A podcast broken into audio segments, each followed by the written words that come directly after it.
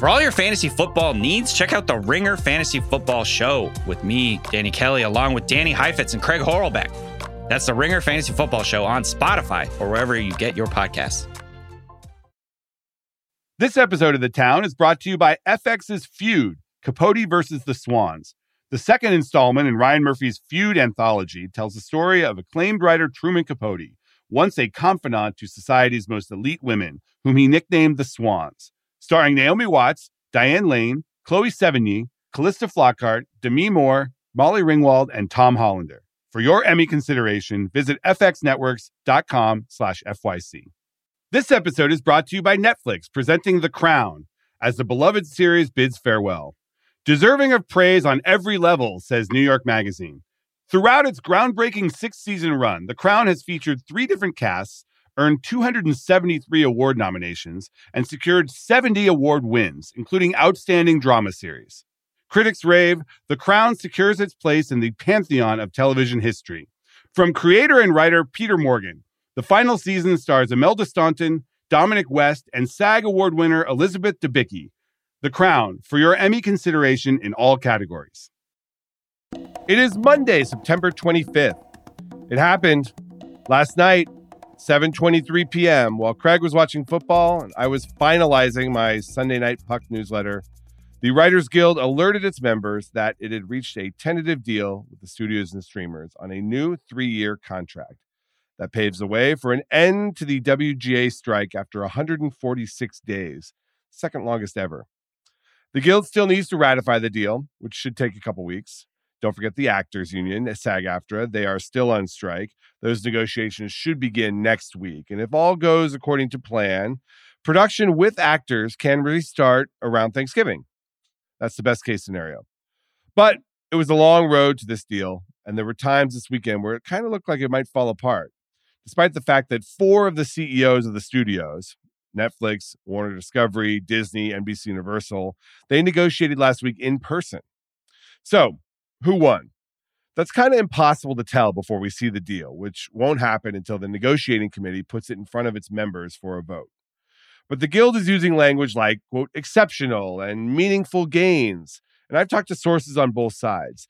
The writers got broad protections against AI, though the studios kept certain rights to experiment.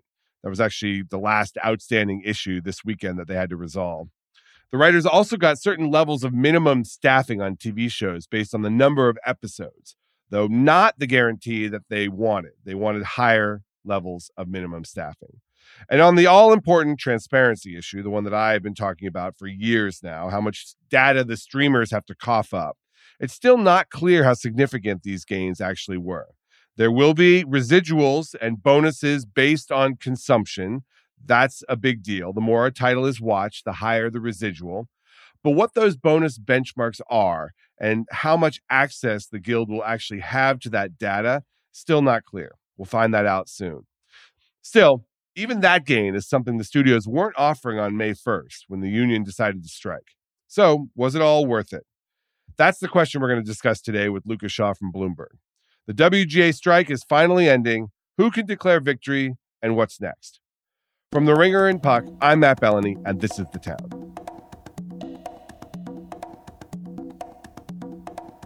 All right, we are here with Lucas Shaw from Bloomberg. Welcome, Lucas. Great to be here. Our long local, national, global nightmare is is almost over. Now, does this count as an emergency pod? I mean, the timing worked out so that we had a pod scheduled the next morning, so I don't think it's quite an emergency pod, but we're recording a little bit early. I think it would have had to be last night to be emergency. Yes, we're taping at 7:30 in the morning on the West Coast, but you and I would have both been up anyways. You've been doing TV for 6 hours, so yeah, it's like midday for me, so I'm fine with that. But uh, all right, so let's get right into it. We have a deal or a tentative deal. The writers and the studios announced last night. We have a little bit of the details, not a full detail accounting yet. And I think the devil will definitely be in the details of this agreement. But give me your impression of what the writers got in this deal and what they didn't get. I think the writers got a lot of what they wanted. Now, as you know, Del's in the details. Let's get that out of the way. But we know that they got some kind of minimum staffing, which means there'll be a minimum or kind of a required number of writers to work on a given show, which was a big ask for them and something that, frankly, at the beginning, the studio sources, agents, all the people in the industry said, "Oh, that's a non-starter. That's not going to happen." Well, th- they got some version of it. Not that became kind extent. of the joke. It's like, really, we're dying on the hill of minimum staffing.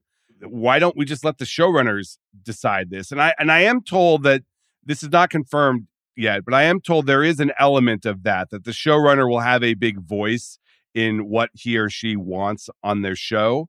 And it won't just be a mandatory, you have to take these writers, sort of a, the Mike White rule, if we want to use an example. and the number of writers will depend on the number of episodes and the season and there are all there are all sorts of circumstances but they got some version of that they also got some version of additional payment when a streaming show is successful because you know one of their big complaints was sure we get paid more up front now in streaming but there's no back end we don't have a participation because these shows come and just live on these services forever now my understanding is this is in sort of a bonus structure. So we're probably not going to see the huge back ends of like Friends or The Office or No. things like that. But it's still a circumstance where writers are going to get paid more if there's something that's successful. And oh, by the way, because this is done, it doesn't sound to me like there's going to be some pay cut up front, right? Where in exchange for getting more payment in the end or in the back, they have to sacrifice at the beginning. If anything, they've fought for higher salaries, higher minimums, you know, higher residuals, higher all these things, because that tends to be what happened when unions negotiate a new deal.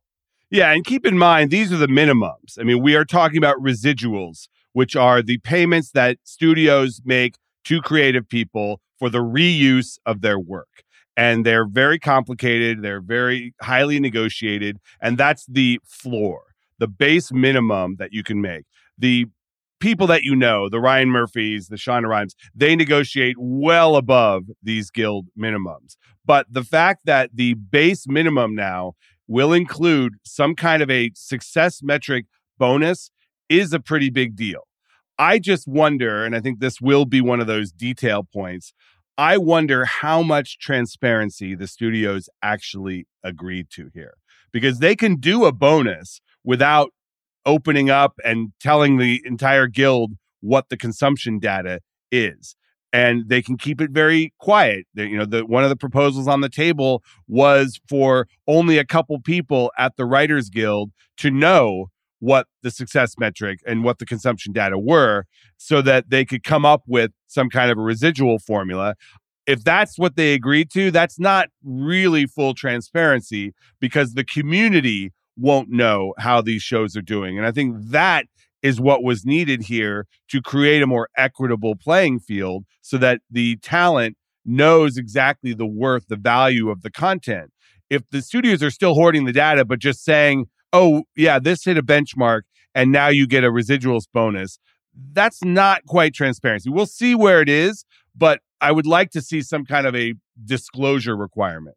That is the big question mark there, because as you note in the proposal from August, I believe, the studios had said, we'll give the guild quarterly viewership reports and it has to be limited to like six people. You can't share it with the broader membership. And to your point, they could create a, a bonus where it's like, okay, this show, because it has to work across platforms, which you need to keep in mind, because otherwise it would just be Netflix is like the only streaming service that pays people Right. bonuses. They can't just say, oh, if you get to 100 million views, you get X, because if you're on Peacock, you ain't getting 100 million views. So it'd be like, you know, let if 10% of the subscribers to your plat our platform watch it, we'll give you a bonus of X. If 20% will give you a bonus of Y. I wonder if they get to like completion rates or any of that. If they finish it, you get more. Probably not. Or do they factor in the cost of the show? Because that's also would be a factor in whether Right. it's considered a success. My understanding, again, during the course of the negotiations in the past few days, is some of the more tech focused companies were raising up a stink about how much transparency to give because the guild wanted transparency for every show basically regularly. And companies like Amazon and Apple were like, we're, we're not doing that. Yeah, in past agreements, they've done something where it's like high budget and low budget, where they distinguish based on the budgets of the shows. I mean, because obviously, if you are the creator of you know House of the Dragon, you know your show is going to get to a certain amount of views just because of the property and the budget of the show. And if you are the creator of a tiny talking in a room drama, it's a much bigger hurdle. I'd say the three of the biggest questions I have are, still what does the transparency look like? What is the back to work plan for writers? And what actually did they agree to on artificial intelligence?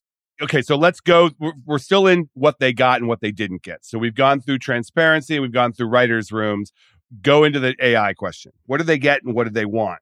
Well, they got guarantees that basically a, a human has to be credited as the author of the script, which is something that they had asked for previously. Even on Hallmark Christmas movies? Even on Hallmark Christmas movies. And so that means that even if a studio were to sort of surreptitiously use AI to generate an idea, they couldn't go to the writer and say, you're now adapting this AI idea. It would have to be, and that matters because you get paid less for an adaptation. What there was disagreement about was can studios use scripts, which they own, but obviously a writer wrote to train large language models the writers did not want that to happen because they fear that that will enable these models to basically mimic their writing and let studios long term replace them or reduce the number of writers in a room. And the studio's argument was basically, we own these things. They're getting scraped by these models anyways. Don't you want someone to? That's someone the who thing. Is, is like uh, that that's a tough one for the studios because you can't regulate the entirety of the business and technology world and there are AI companies that are already doing this. I mean, we know authors are suing over this, but the studios essentially have put themselves if they've agreed to this at a disadvantage by agreeing not to use these scripts when everybody else can or at least everybody else is. Is there something because you brought up what they got, what they didn't get? Is there an area where you feel like the writers clearly lost? Well, there was an effort early on to get a clause that allowed them to keep striking when another guild is striking, and that was a non-starter. That that came out. I, I am told it was it was a, we're not even negotiating on this because they did not want to set the precedent that if you have are in an impasse with one guild, you have all the others striking against you. So the writers did not get that. So that means that even though the actors dispute is ongoing, the writers will go back in the next once their weeks. deal is ratified. Yeah, now this week they're telling people, "Oh, please join the SAG-AFTRA picket lines in solidarity, even though our issues are tentatively resolved." But once they have a deal, the writers can't say, "Oh, well, SAG is still on strike, so I'm on strike." So that's the AI issue. Anything else that they got here that you think is significant? The other aspects of it, I think, were fairly known by this point, and it's it's up for debate how significant you think they are, how different they are from what others got, right? Like they got increases to minimum salaries, they got increases to residuals, both here and abroad. Those are meat and potatoes issues that are very important to the union. They got some some money for their pension plan, I believe. All that stuff matters. It's just not as significant to sort of the conflicts within the business. Right. And that's why this was called the Netflix strike from the beginning, which was because it was over the streaming model.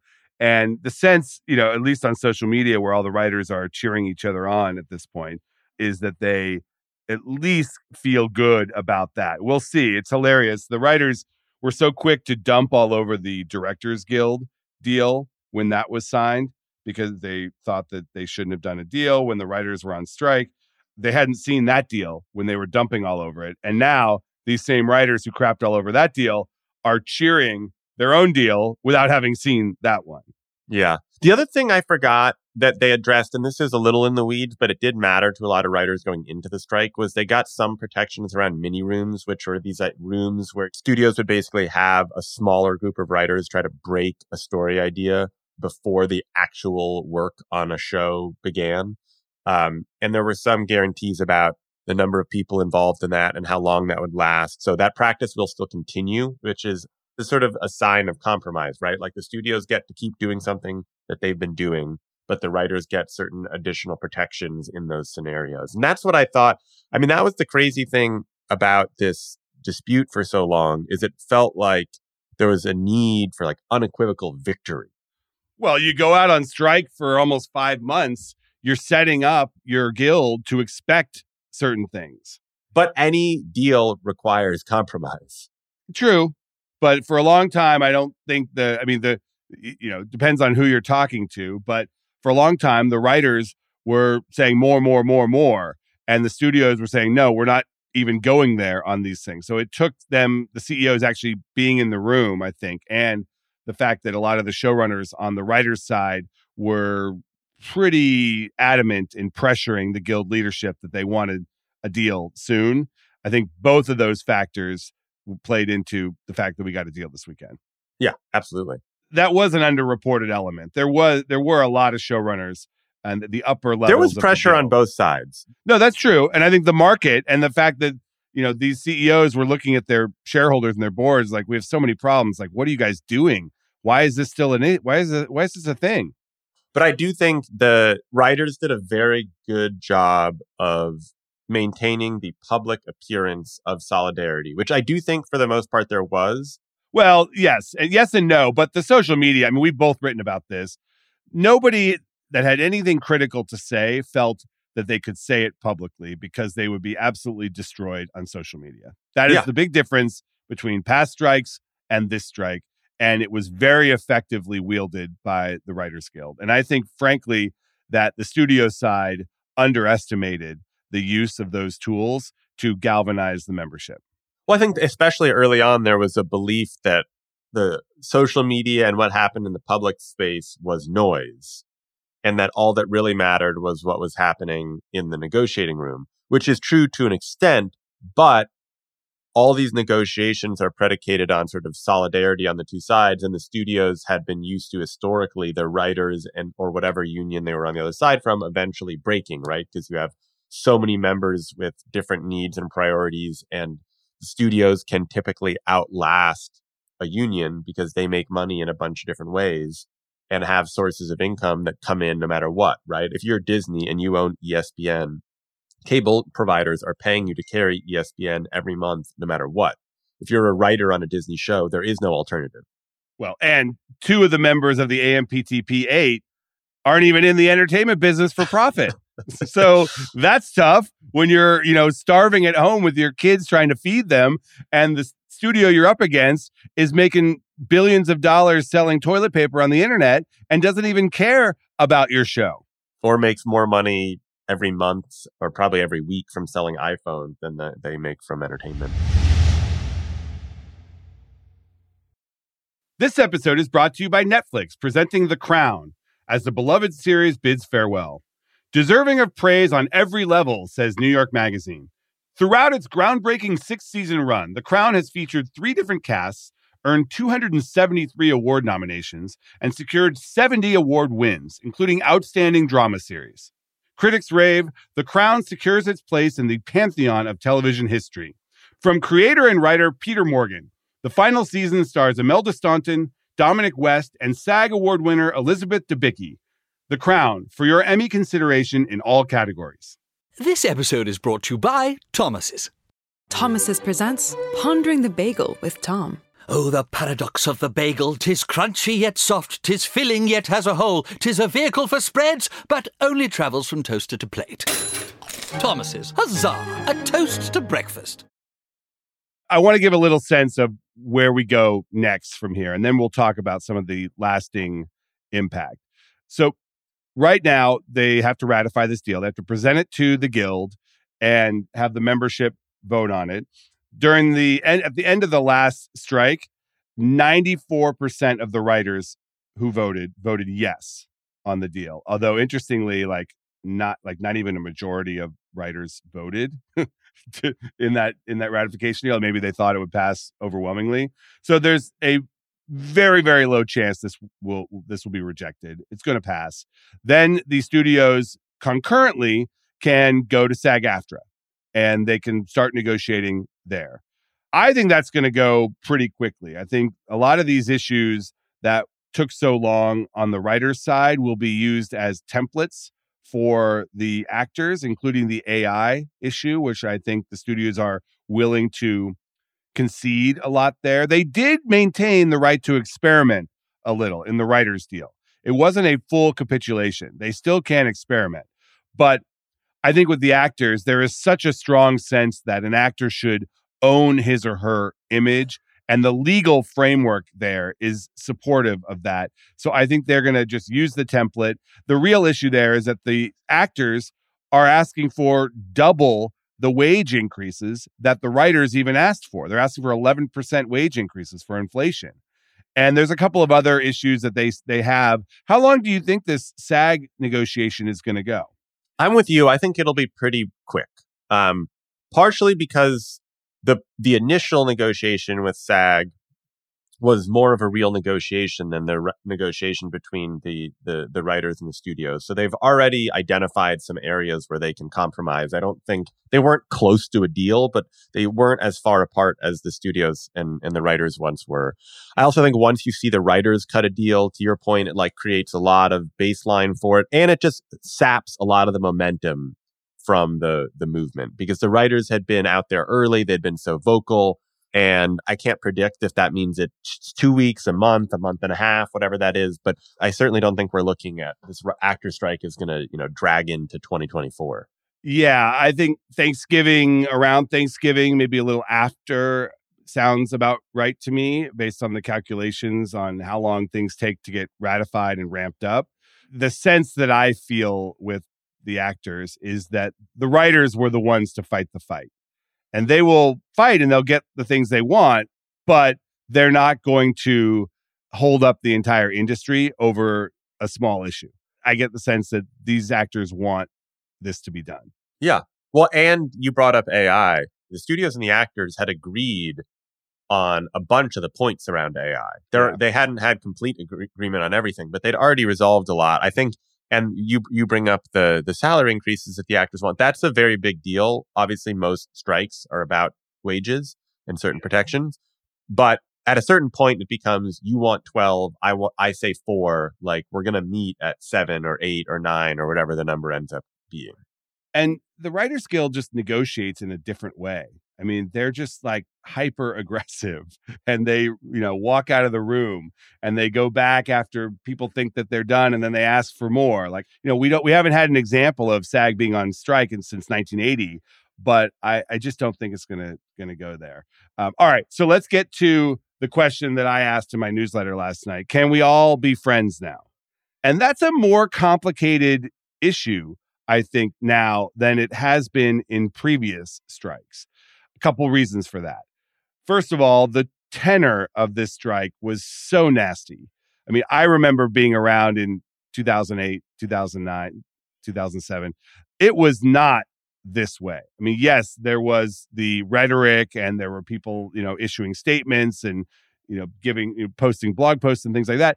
But there were not the nonstop villainization of the CEOs on social media. The social media element caused this to get ratcheted up five, ten notches. And I don't know that this just goes away. Do you think that now, if this is all resolved, everybody's friends again, they turned off the pressure, that the studios are going to be like, oh, okay, it was it was fine that you called me a villainous robber baron asshole for five months. We're just going to work with you now, and it's going to be cool.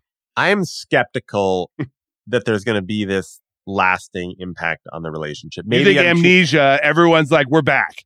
Yeah, I mean, look, I've gotten, I'm sure you've gotten these messages too about, oh, the executives are like following what people are saying on Twitter and they'll, they'll, you know, oh, they'll oh, they remember. definitely are. Are you kidding? Yeah. Who wouldn't? No, I'm sure they are. They, David sure Zaslav, who was like, you know, the memes of him in the sunglasses at the commencement speech, like he's looking at those. I'm sure that they paid attention to it. And I'm sure that if there's a moment, you know, if you've got a, a bubble show and there's a screenwriter that was really nasty and outspoken, like maybe it hurts their chances. Maybe. No, I'm not talking about the powerful people. Like ultimately, these executives need to be in business with the top creators. I'm not talking about those people. I'm talking about the middle class and sort of up and coming, or maybe a little has been writer who spent the entire strike on Twitter trashing the executives. Yeah, but the thing they remember, I hear you. If you're, ta- but Bob Iger is not getting involved in he isn't. the staffing of individual shows. The other thing to keep in mind is if you have a good idea, people are going to want to buy it. So that is true. Success heals all wounds. It, yeah, it's just there is, you know, you know how this works. There's a lot of great writers, and the people who get staffed typically have some kind of relationship or they you know, have an in or they wrote something that appeals to the particular showrunner. This whole noise around the strike could be a factor. And let's not let's also keep in mind the market has changed in these five months. Even before the strike started in May, the bubble had burst on peak TV and a big correction was coming. But now, five months later, when all these companies are reeling and trying to fix their stock price and spend less and increase profitability, we're headed for a big market correction in the amount of content that's produced. So that is ultimately going to translate into jobs that are lost. Yeah. And I got into this a little bit in my newsletter where I've heard a lot from executives and representatives and even some writers who recognize that some of the gains that the writers received could actually hurt them or hurt certain people, I should say, in the long run. Because to your point, studios are cutting back.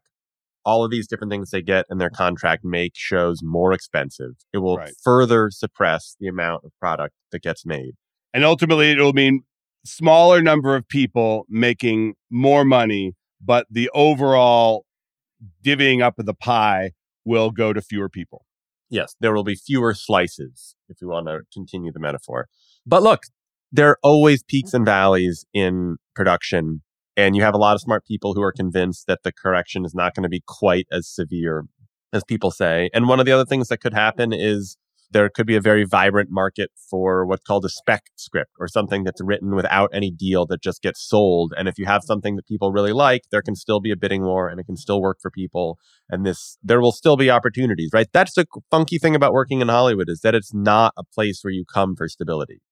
True. I know this whole conversation around like the middle class writer and a steady job, like it's never been that. I mean, it's hard. It's hard to do this for a living. And yes, the hurdles are harder these days when the shows are six episodes and you have to put together three jobs in a year to make what you could have made on a 22 episode sitcom. But it's uh it's always been hard. All right. Who won the strike?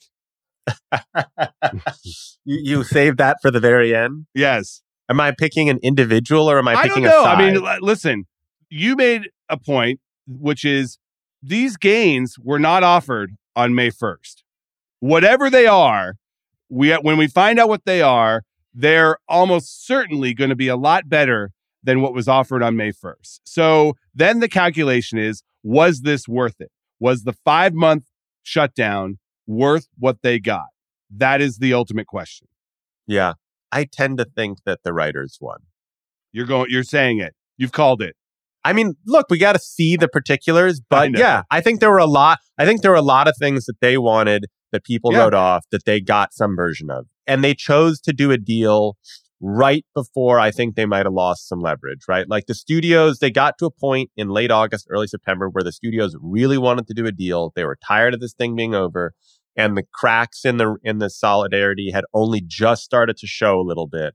And the guild was smart to know, okay, now's the time. Let's go do it and and we'll get it done. Yeah. Whether they brought in David Young, the exiled former negotiator, or whether they realized on their own that this was the moment to do it and that their own guild was turning, the public was about to turn, and the studios were ready to move on to SAG. They did it, it seems, at the right time.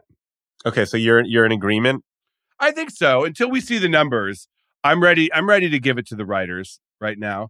Can I give the really lame answer? Oh, it's too soon to tell. No. Everyone fucking won. This thing's over. Oh, you and I won because we don't have to think about this. Although you do, uh, you have to write about it today probably. So we will let you go. Thank you, Lucas. Thanks, Matt. All right, we're back with the call sheet. Craig, I forget. Are you a Amazon Prime member? I am if you consider it okay to be using your parents' login. I do not. You're a married man. Get Okay. your own Prime. You know, it's- my mom actually texted me that. My mom said, You're married now. You need to get your own Prime. Yeah. Oh no, we talked about this on the show. I forgot. We we've talked about this. So as a Amazon Prime quasi member, you get Amazon Prime Video, which has until now has been a free trove of commercial free content that you can watch uh, whenever you like. And Amazon announced this past week that uh, that's ending. They're adding advertising to Amazon Prime Video, unless you want to pay three dollars a month to get rid of the ads. Right. And this is unique because the ad included version is usually something that you can pay less for.